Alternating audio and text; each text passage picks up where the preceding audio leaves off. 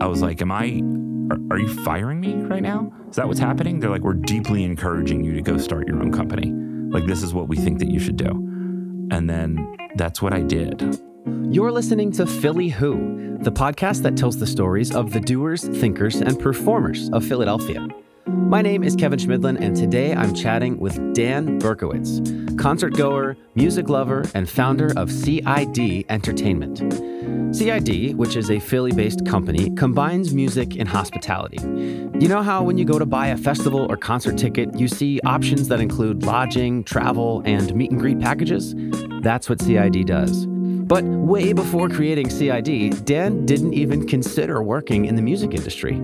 That all changed at a chaotic, messy New Year's Eve concert for the band Phish. Opened up a porta potty and what I saw, nobody should ever have to see in any situation, let alone one that they're paying for to have a nice time.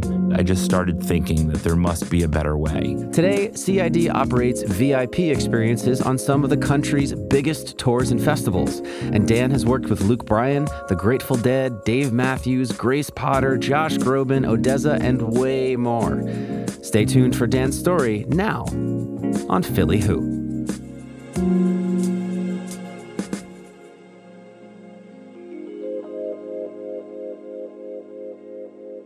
Just a heads up, there is cursing in this episode. My mother took me to see Itzhak Perlman, you know, very well known Jewish violinist, at the Mann Music Center. And I was very young. I'd like to say I was five or six. I remember it so well. I remember where we were. I actually stand there sometimes when I'm at the Mann and I remember it.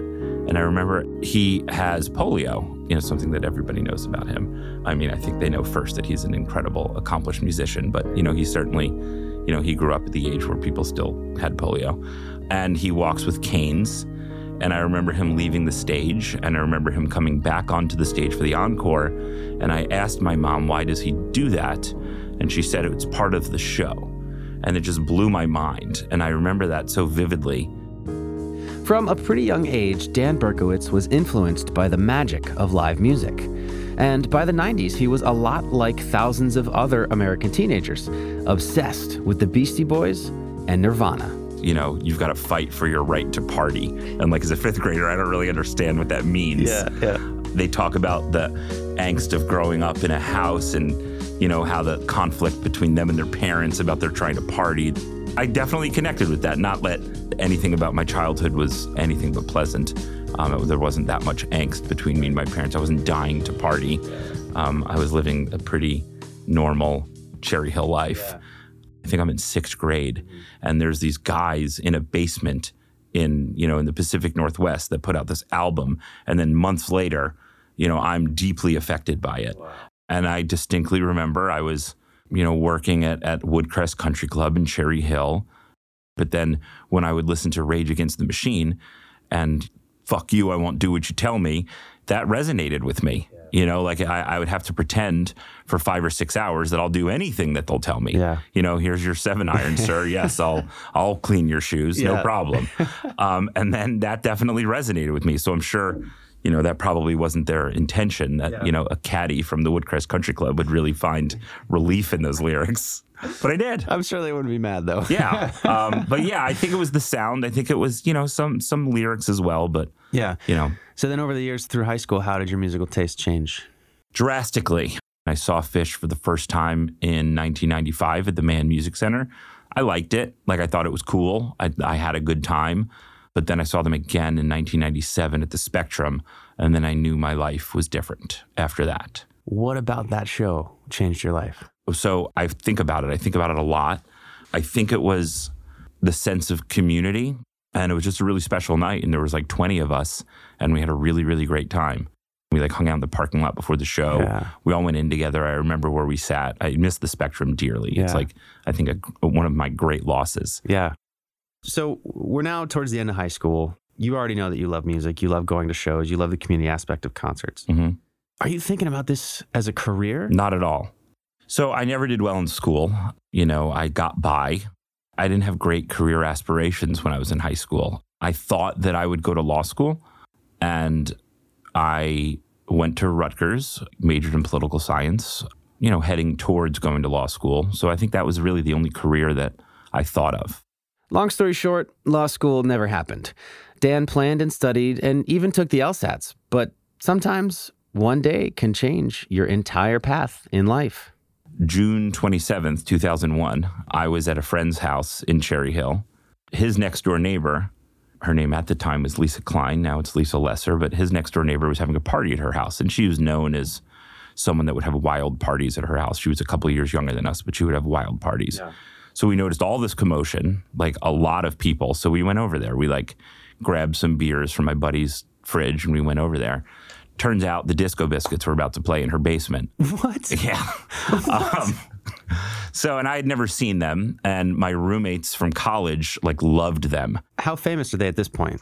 They were playing the Electric Factory, like they were doing so, well enough that it's a big deal that it's she's a big got deal. this band in her basement. There was something happening where they were supposed to play some sort of like promotional gig, and then that got canceled. So they happened to be in the area with all their stuff and she was friendly with somebody in the crew. Wow. And she's like, "Hey, I'll throw you a couple grand if you want to come to my house."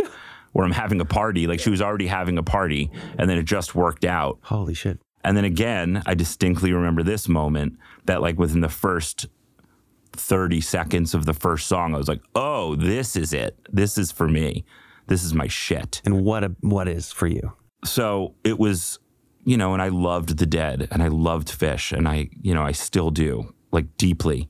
But at that point in my life, the Disco Biscuits were, they were playing harder. It was a little more aggressive. Yeah. It just really resonated with me. Yeah. Aaron Magner, who's the keyboard player of the Disco Biscuits, he, you know, him and I are dear friends. He said something the other day that really resonated with me. He's when they play, when when you play with somebody else on stage, you're communicating with them in a nonverbal way. And sometimes it's terrible. Like there's a lot of times where it just doesn't work. And that's for any, you know, any band that improvises on stage. And I like that. Like I like that chance. I like the fact that like it's not always going to be great, yeah. but when it is, like that's when it's really worth it. I guess that's why because when they somehow create something amazing, they just did that out of their pocket. For the next 18 months, I probably saw them 80 times. I believe that. That's crazy. And I guess, you know, chronologically this all this all leads to that, but through a couple lucky bounces, I became their tour manager. So yeah, I want to dive into yeah. those bounces. I ended up through a couple, you know, different social situations, became pretty close with them, specifically with Aaron, the keyboard player. If you're around them 80 times in 18 months, it's a good chance. Right. And a lot of those places were smaller places. You know, I'm a larger person, so I think that I was kind of noticeable. um, I became friendly with their crew. And then I lived here. I lived in Philadelphia. So a lot of times they would go play shows, they would go play you know, wherever they were playing. They'd play, be in Virginia, they'd be in Pittsburgh, they'd be in Albany, they'd be wherever. And they would need something from Philly. So they would call me to help. And, you know, I would literally meet some dude underneath the Ben Franklin Bridge and he would hand me boxes of merchandise. And then I would just bring them to wherever they were. And then somebody would come get the boxes and they would bring them to the merchandise table. That's how I started helping. I mean, it was very organic and I was just willing to help. I was down. I had a car. You were just like, you just loved them so much that you wanted to help them. It is safe to say I had no ambition. Yeah. Yeah. Wow. None. I had just gone through something. So one of my best friends, who I saw a bunch of Phish with, tragically died in uh, early 1999. So that was a deeply impactful moment for me. And uh, me and a bunch of my friends, we kind of lost our way after that. Yeah. And I feel like finding the Disco Biscuits and finding the community that surrounded them was like a big that was, that was like a really big thing for me. First, I was just some dude dropping off some wet cardboard boxes of merchandise. Then I would maybe help hand out some flyers. Then they brought me to Amsterdam for like a, a week long run that they had there to like help with certain logistics. This is before, at least before folks like us could get European cell phones. And then the drummer told us that he was leaving the band. The drummer told us that, you know, in 2003 that he was going to leave the band and he was going to go to he was going to go to medical school, Sammy, who's now, you know, a successful doctor. But at that time, I think there was really a crossroads with the band. They weren't sure what they were going to do. And then I called a meeting, which I had no rights to do, but I called a meeting and I met with the band and I said, "Let me help you. Like let me help you get from where you're at now to where you should go, which is finding a new drummer." Can you walk me into that meeting? Yeah, so it was at a restaurant in Fairmount, and it was myself the guitar player John and the bass player Marc, and I presented them with an idea that I could be their tour manager slash head of day to day logistics, and I would work every single day on making sure that they had what they needed to go through the drummer search process. And the fact that they didn't laugh me out of the lunch and they took me seriously was a huge moment for me. And then miraculously that day, they said, okay, let's go for it. How did you feel when they said that? I felt ready. I felt like we can do this. Um, they said, can you start tomorrow at 10 o'clock in the morning? And I said, how about 11.30? No, I'm just kidding. That's not a good start. so, um, yeah, I mean, and I always, you know, I think about this and like every meeting I have now or anything that we do, there's no situation in which I am less prepared for than I was that meeting. There was no reason why they should have said yes.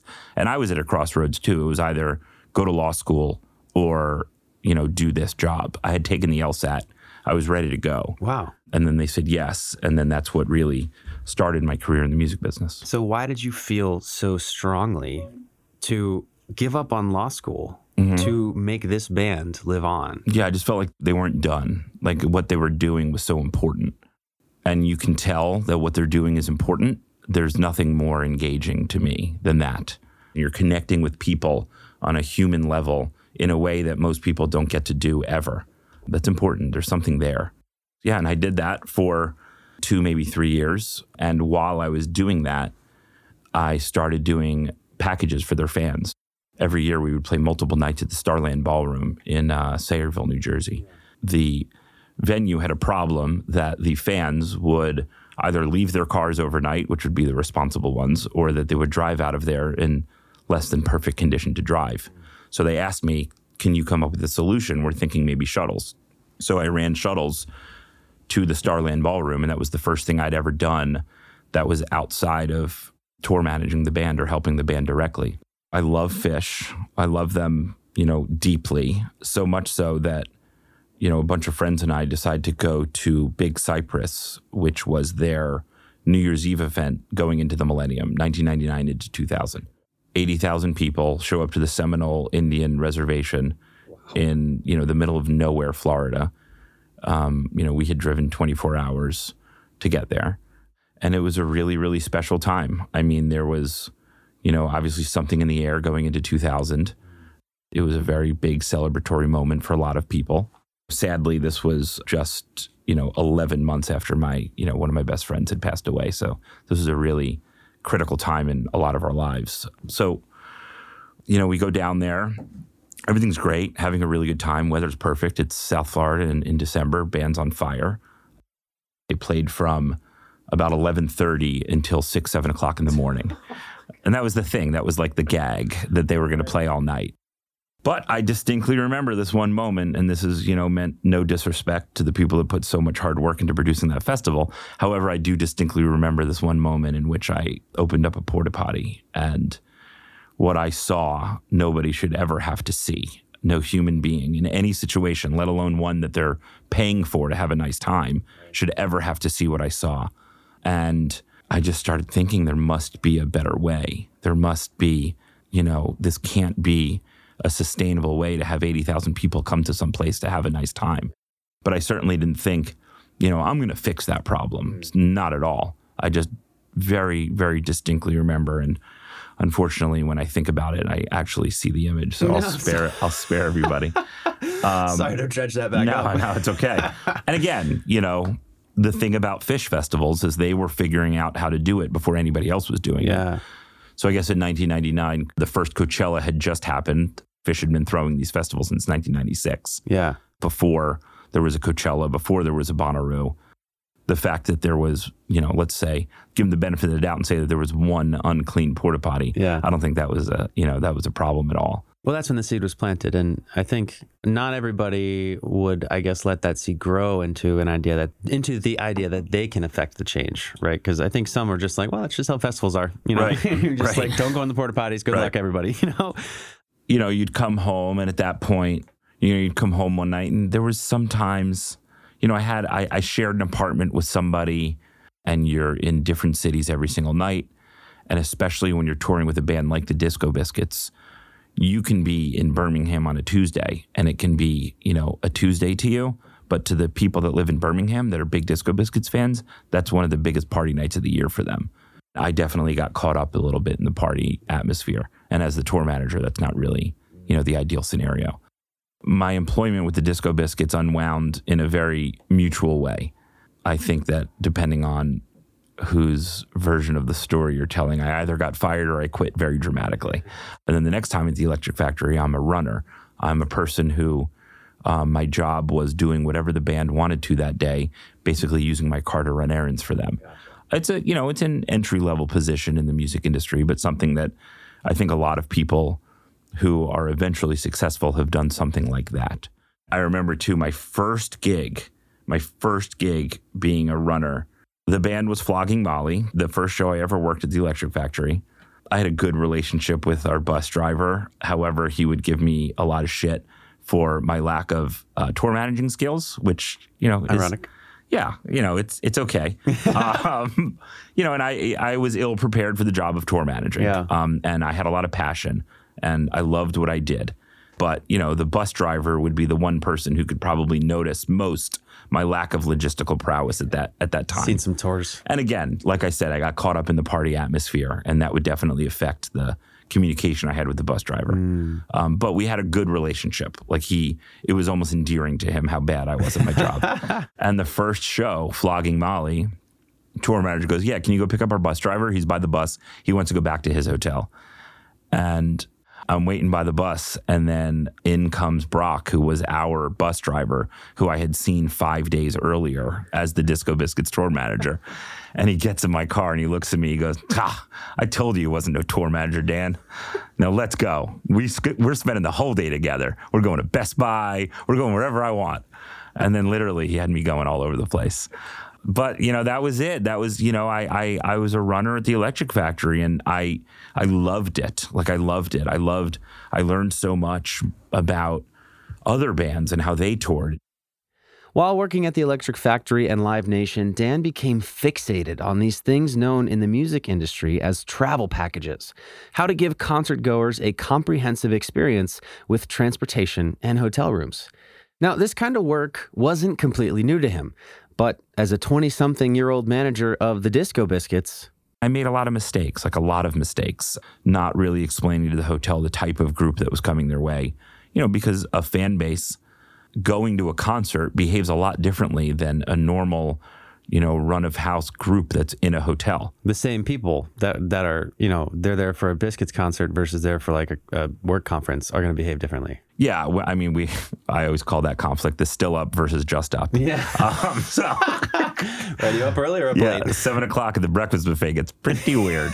but like, you know, just for the hotel, just for their maintenance and their, you know, everything, their front desk staff, everything Yeah. that they do to have a group of people, 200 people that are moving in one way. They're leaving together at 7 p.m. They're coming back together at 1 a.m., no matter what show it is. Yeah. Um, you know, so I learned a lot, you know, and even at the beginning, like people were checking into hotels and they'd buy packages from us, but then the hotel would charge them for the tax on the room. And I didn't know things like that. I didn't know that, like, obviously you pay for the room and tax. And then people, when they get there, they don't have to pay for anything. I didn't know that. Wow. Everything that we did was designed to make it easier for people to see their favorite concert. Yeah. You know, and all of that, like everything that I ever did, the reason why I did it is I wanted people to experience what I got to experience seeing my favorite bands. How did you get to the point that you decided to start your company? So I, I'm working at the Electric Factory. Within a year, I end up at the um, the Live Nation office. I believe at that time it was still called Clear Channel. This was right at the time where Live Nation was forming, or Clear Channel had bought up a bunch of local promoters. Electric Factory concerts being one of them. So we did MIA at the Electric Factory, which was amazing. We did the Roots at the Electric Factory.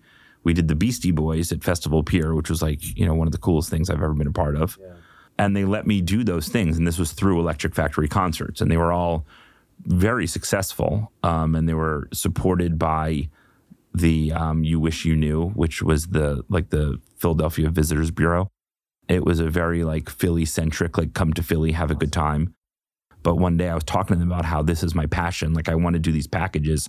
I want to, you know, while I'm building this, Jeff, I'll be your assistant and I'll build these packages and I'll start this little division here where we can do these enhanced experiences and help people see the the music that they love and bring them closer and make it easier. And we were talking about it. We're like walking around the office, and then we walked into the parking lot, and they were like, "So this is why, you know, we're really, really, we really think that you should do this, but it's not going to be here. Like, we're not going to do it here." And I was like, "Am I? Are, are you firing me right now? Is that what's happening?" They're like, "We're." We're deeply encouraging you to go start your own company. Like, this is what we think that you should do. And then that's what I did. I mean, the next day, in a very George Costanza like move, I showed back up at the Disco Biscuit studio, went into my old office, and then you know, they come in for rehearsal that day and they're like, What are you doing? I was like, I'm starting my own company. They're like, Okay. And then, so you show up at your old office just as if nothing's happened. As if nothing had happened at all. Um, and they didn't charge me rent for six months, and which was amazing. And then I think when they eventually started charging me rent, it was like $100 a month. And they were my first client because I knew how to put a package up on their website. When you're in the parking lot and they either downright say or strongly suggest you should go do this. You should Yeah. go build this. Yeah. Had you considered that at all before? No. I, I never really thought that that was a possibility. I mean, there was no such thing as like startup culture. Yeah. There was no such thing as like, there, there really wasn't a playbook. You know, in that moment when I started thinking about it, it all, it all clicked. it all yeah, made sense. This this is what I should be doing. Yeah. And I always wanted to do this. I always wanted to create these packages for people that made it easier for them to see shows. I knew that there was a need. You know, there would be sold out shows at the Electric Factory that would be unbelievable shows that would be these fan, like these ridiculously amazing nights. But if a sold out at a sold out Electric Factory, it's kind of a tough experience for a lot of people. Um, you know, if you get there a little late, you know, you're not going to have a good place to see the band. Yeah. Um, and even if you get there early, it's going to be a little crowded. Yeah. So you start this company, you get your first partners. Is there a moment early on where you have the realization that the company is here to stay, that this is what you're doing, and that this is going to be a viable business that'll last for a while? there is a moment. So, well, there's a moment in which I feel like there's a chance that it's going to get a little bigger than me working with a couple buddies in their bands. And, you know, I'm eternally grateful to Vince Iwinski, the manager of Umphreys, and Eric Pirrett, the manager of Sound Tribe, and Jay Bow, the manager of Government Mule. So yeah, I was at a Death Cab for Cutie concert at the Mann Music Center, and I distinctly remember looking down at my phone, and it was a flip phone, and I distinctly remember seeing that it was Jonathan Levine calling me. And at the time, he was I don't know if he was still the Disco Biscuits agent, but he was definitely Government Mule's agent. And he is, you know, I, I can't even put into words how influential he's been to my career and to my life, and he's just a really special guy. I was inside the amphitheater when he called. I like it was a flip phone. I picked it up. I was like, "Hold on!" Yeah, like scurry and then out. I ran out. Like I run out to the lawn at the Mann Music Center, and I run out to the lawn and like kind of make a right. And I was like, "What do you got?" And he was like, "Phil Lesh is going to be doing 14 nights at the Nokia Theater. It was called the Nokia then. I believe now it's called the PlayStation Theater in New York. Um, Phil Lesh is going to be doing 14 nights at the Nokia Theater." And you know he was talking about doing some sort of travel package, like making it so if people wanted to come to multiple nights, we'll make it easier for them. He's like, and that's where we're at right now. You know, can you put a proposal together? He's like, I trust you that you'll be able to pull this off. And, you know, I put my neck out on the line for you here. And he said it more eloquently than that. Yeah, yeah. Um, but I remember that. I distinctly remember, I like remember what it looked like on my phone, seeing that he was calling at that hour. It felt different. Like it wouldn't be a normal time. It was like 8 p.m. on a Friday night. You just know when you Yeah, get those right, calls. Right. It just felt like that. I stayed for two or three more songs thinking like, okay, I can watch the rest of the show. Like I'm really into the show. I'm going to watch the rest of the show. And I just couldn't. Like my head was just going. Like my my mind was just like, what are the packages going to be called? What are they going to include? Where are we going to put the people? And then I left. I left the show early. I told the people that I was with, I got to go. And then got him the proposal, I believe, on Monday. This was a Friday, and then on a Monday. And then all of a sudden, we were working with Phil Lesh, founding bass player of the Grateful Dead. Yeah. That was actually the first VIP ticket that we'd ever sold. You know, and, and I, I hate the word VIP. I hate it. I absolutely hate it. Why? It stands for very important person. And just because somebody buys something, it doesn't make them more important at all. So we like to use enhanced experience a lot. We did it 14 nights, Nokia Theater. We had, you know, three different levels of packages. One was called Friend of the Devil, which put you on stage. You were standing on stage. And, you know, I didn't know really what we were doing. And Robbie Taylor, who's, you know, Phil's production manager, who still hates me to this day, um, or he, you know, maybe he pretends that he does. So if he's listening, which I know he's not, you know, I'm always here for you. Um, all of a sudden, I sold these seats on stage. He's the stage manager. I didn't tell him. Oh, no. and he's the production manager, which obviously I know now is Right. a necessary step. And, you know, he was like, You're doing what now? Like on the first day of the run. I was like, Yeah, they're going to, I don't know, they'll just like stand right there. It'll be fine. He was like, All right, we're going to build you a little riser so they can see. And then I'm going to put a wedge here so that they can hear. Because otherwise, you know, this whole band's, they're, they're in in ears, which means that like they've Yeah. got in ear speakers in their, you know, they're like earbuds. so they can hear themselves. Right. So they can hear the sound on stage. There's no real set stage sound. He's like, so I'll give you a wedge so there's stage sound because otherwise your people are going to be really upset. I was Right. like, oh, cool. Thank you. And that was the last word he ever spoke to me. um, so, so we did that. And I remember this, you know, because I, it was such a seminal moment for us as an organization. You know, I went to all 14 nights and I remember how fancy I thought it was that we could take a cab home. Like we were taking a cab home because we were doing, you know, it would be late nights sometime. You know, we'd get out of there at like one o'clock in the morning, two o'clock in the morning. And I very distinctly remember like how, you know, we thought we made it. Like it was big time Yeah. because we were taking a cab. you know, it, it definitely, um, that was a moment. And then, you know, again, here comes Jonathan Levine back into it. He was the agent for the Disco Biscuits when I was their tour manager.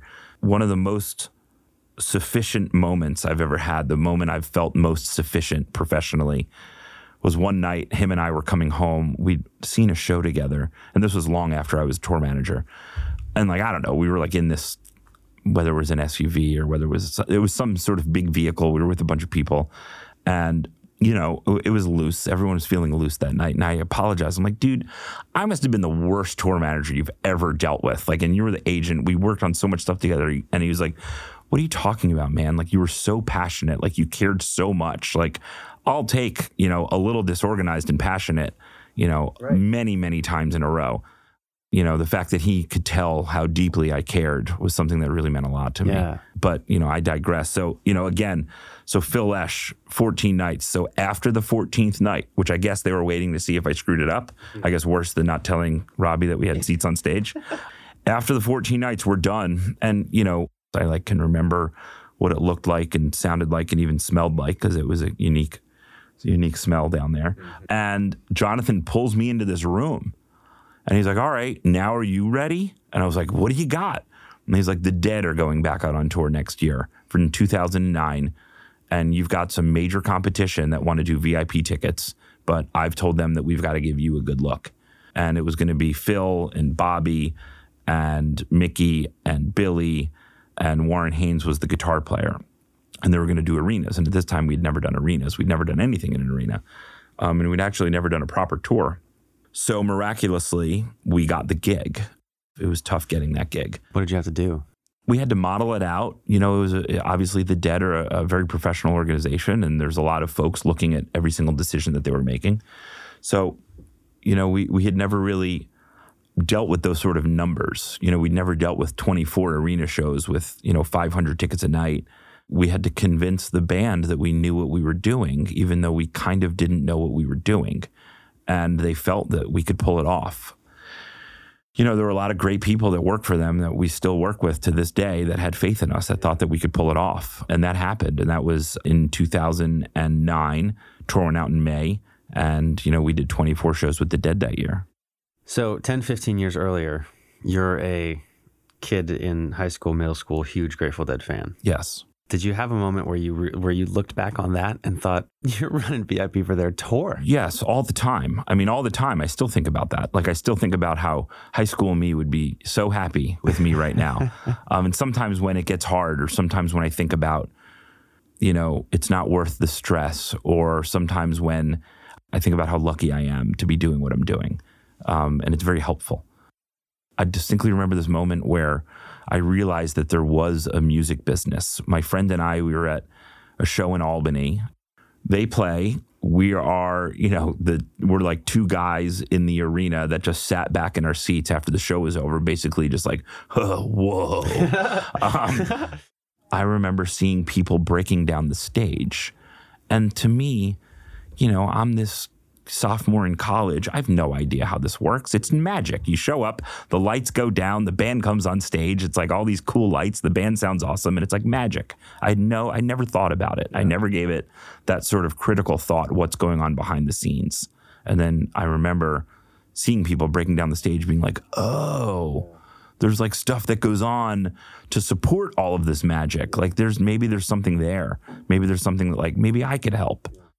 So, first off, how did the company get its name? Ugh. So What does that mean? What does that sound? Well, I mean, I I named the company Consider It Dan in 2007, and a lot of the guys in the Biscuits crew, like when I would like help them out with something or hook them up with something, or you know maybe I would show up with um, some breakfast sandwiches to load in, or I would get them a nicer hotel than they thought they were going to get, or I would you know book them on the flight that they wanted to. The the lighting guy, he would you know, and he's from Alabama, so I'll I'll do his drawl terribly, but he would be like, "Oh man, consider it Dan," and like you know he would say that, and like I you know other people would say that, and that was like a thing. Yeah. And like so when I first started putting travel packages up on the Disco Biscuits website, I just called it that. I called them Consider It Dan travel packages, Yeah. and then quickly and you know not not inconsequential to the story is I would just put up this little hyperlink on the website, which you know was just text, and then the keyboard player's like, "Dude, you need a logo, man. Yeah. Like we can't just put text up."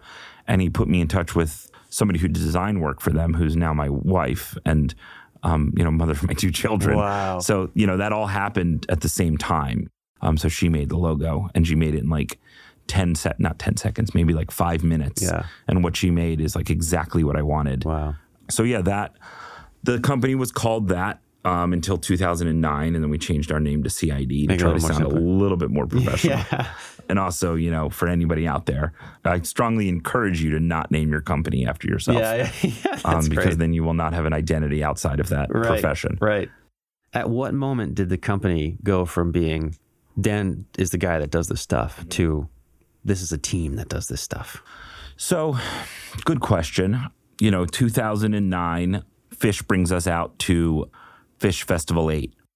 We did hundreds of people in travel packages, and we had an amazing team that was there. And then at the end of that, they were like, hey, can you guys come do this at Coachella? We're like, yes, Yes, please." definitely.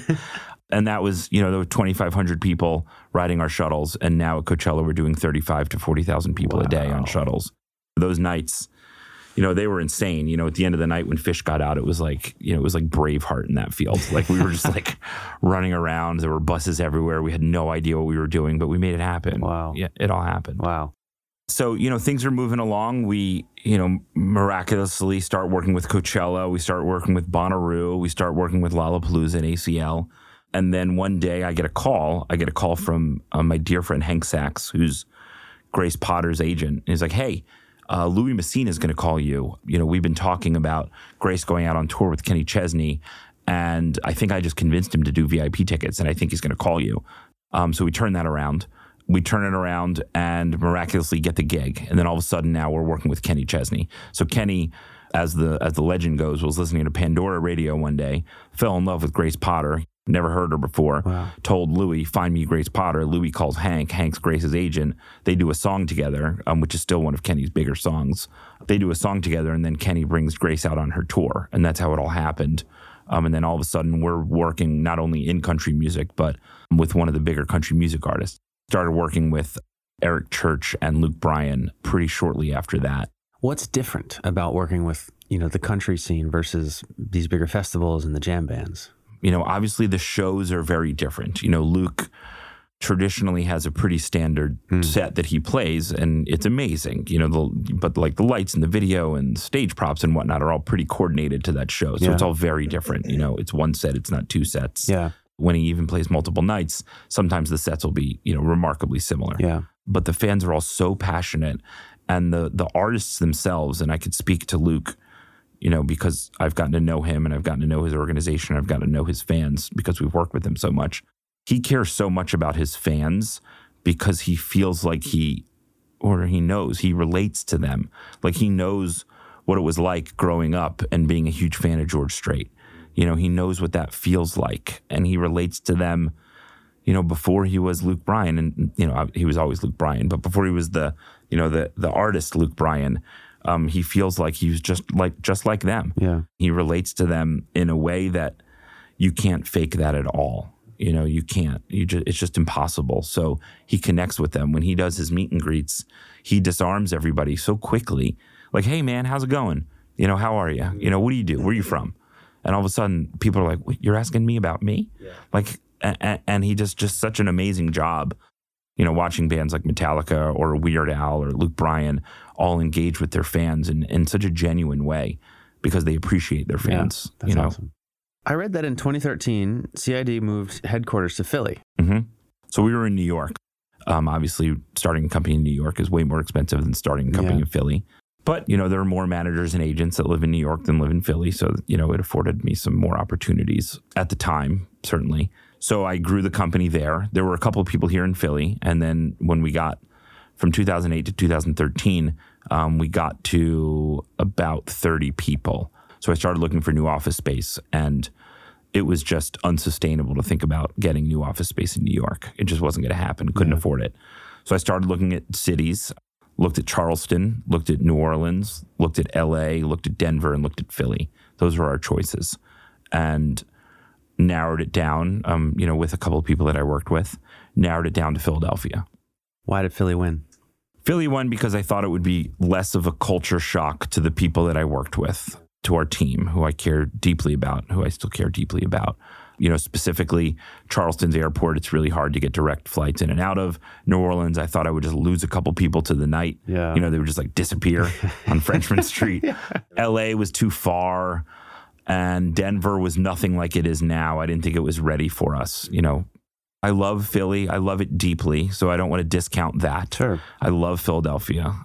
But it also felt like retention of our team was going to be highest if we moved to Philadelphia because it was the closest to people's friends and family.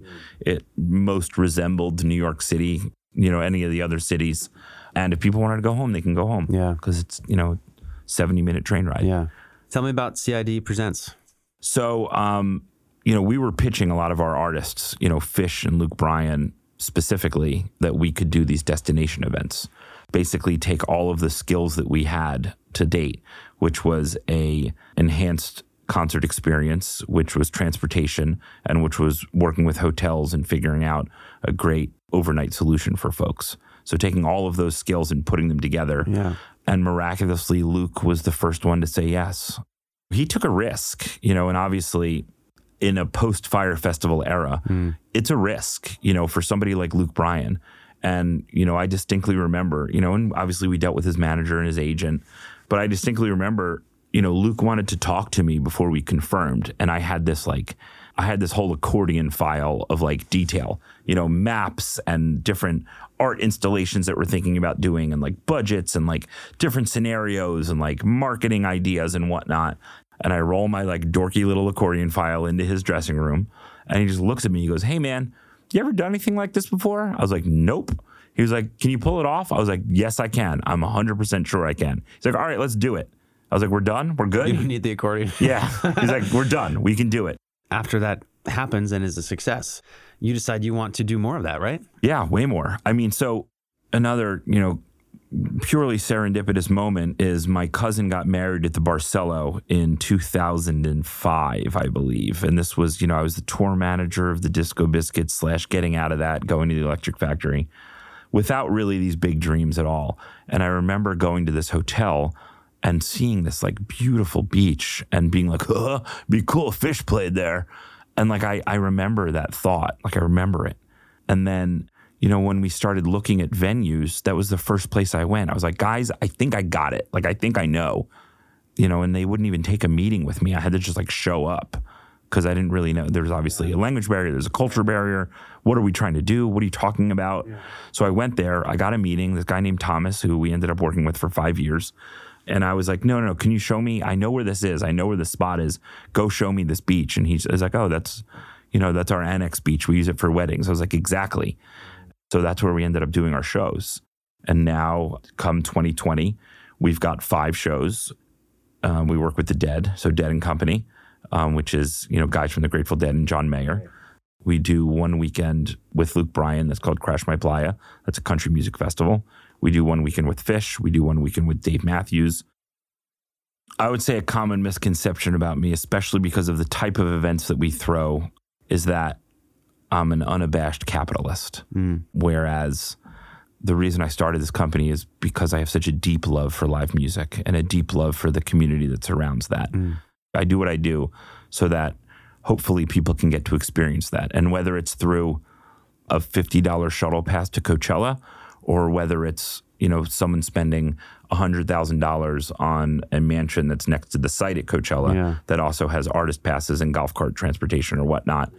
You know, the fact that we can help people experience that and like feel that they're in the right place at the right time and they're with the right people and they're seeing the right music, I don't think there's any better feeling on earth. And if they can take that, if they can take that feeling and they can spread it, maybe they're nicer to their family or they're nicer to the people at work Yeah. or they're they're more engaged in their community like what what could that feeling do to somebody i think that that feeling is one of the more inspirational feelings in the world Last question. If you could get one message to every Philadelphian, be it a tweet, billboard, plane in the sky, one thing that every Philadelphian could receive and ponder, what would you say? stay here we've seen so many great people come out of this community come out of this town and unfortunately for one reason or another a lot of them have left you've got people like M Night Shyamalan who you know is here he see him at almost every single Sixers game Yeah. but you know a couple more couple more folks staying here and you know and, and all the respect in the world to the people that have left here and they've left here for reasons and especially like will smith or kevin hart and mm-hmm. you know diplo constantly representing philly you know constantly diplo will be on stage in like india wearing an iverson jersey Yeah. you know, a lot of these people have such strong Philly roots, but, you know, I, I think something that will help is people staying. Yeah. But at the same time, for everybody that's here, let's support each other, let's communicate. And this is something that we've been talking about a little bit Right. is getting, you know, even folks that have been on the Philly Who podcast together about, you know, what could we do to make Yeah. Philadelphia a better place for everybody. If you like the show, be sure to subscribe and leave us a rating if you're on Apple Podcasts. You can also follow along on Twitter and Instagram at PodPhillyWho and join the email newsletter at podphillywho.com. Philly Who is a Q9 production. This episode was recorded in the Philly Who studio powered by CIC and was hosted and produced by me, with associate production by Angela Gervasi and Jackson Neal, editing and mixing by Max Graham, and artwork by Lauren Carhart. For Philly Who, my name is Kevin Schmidlin. Until next time.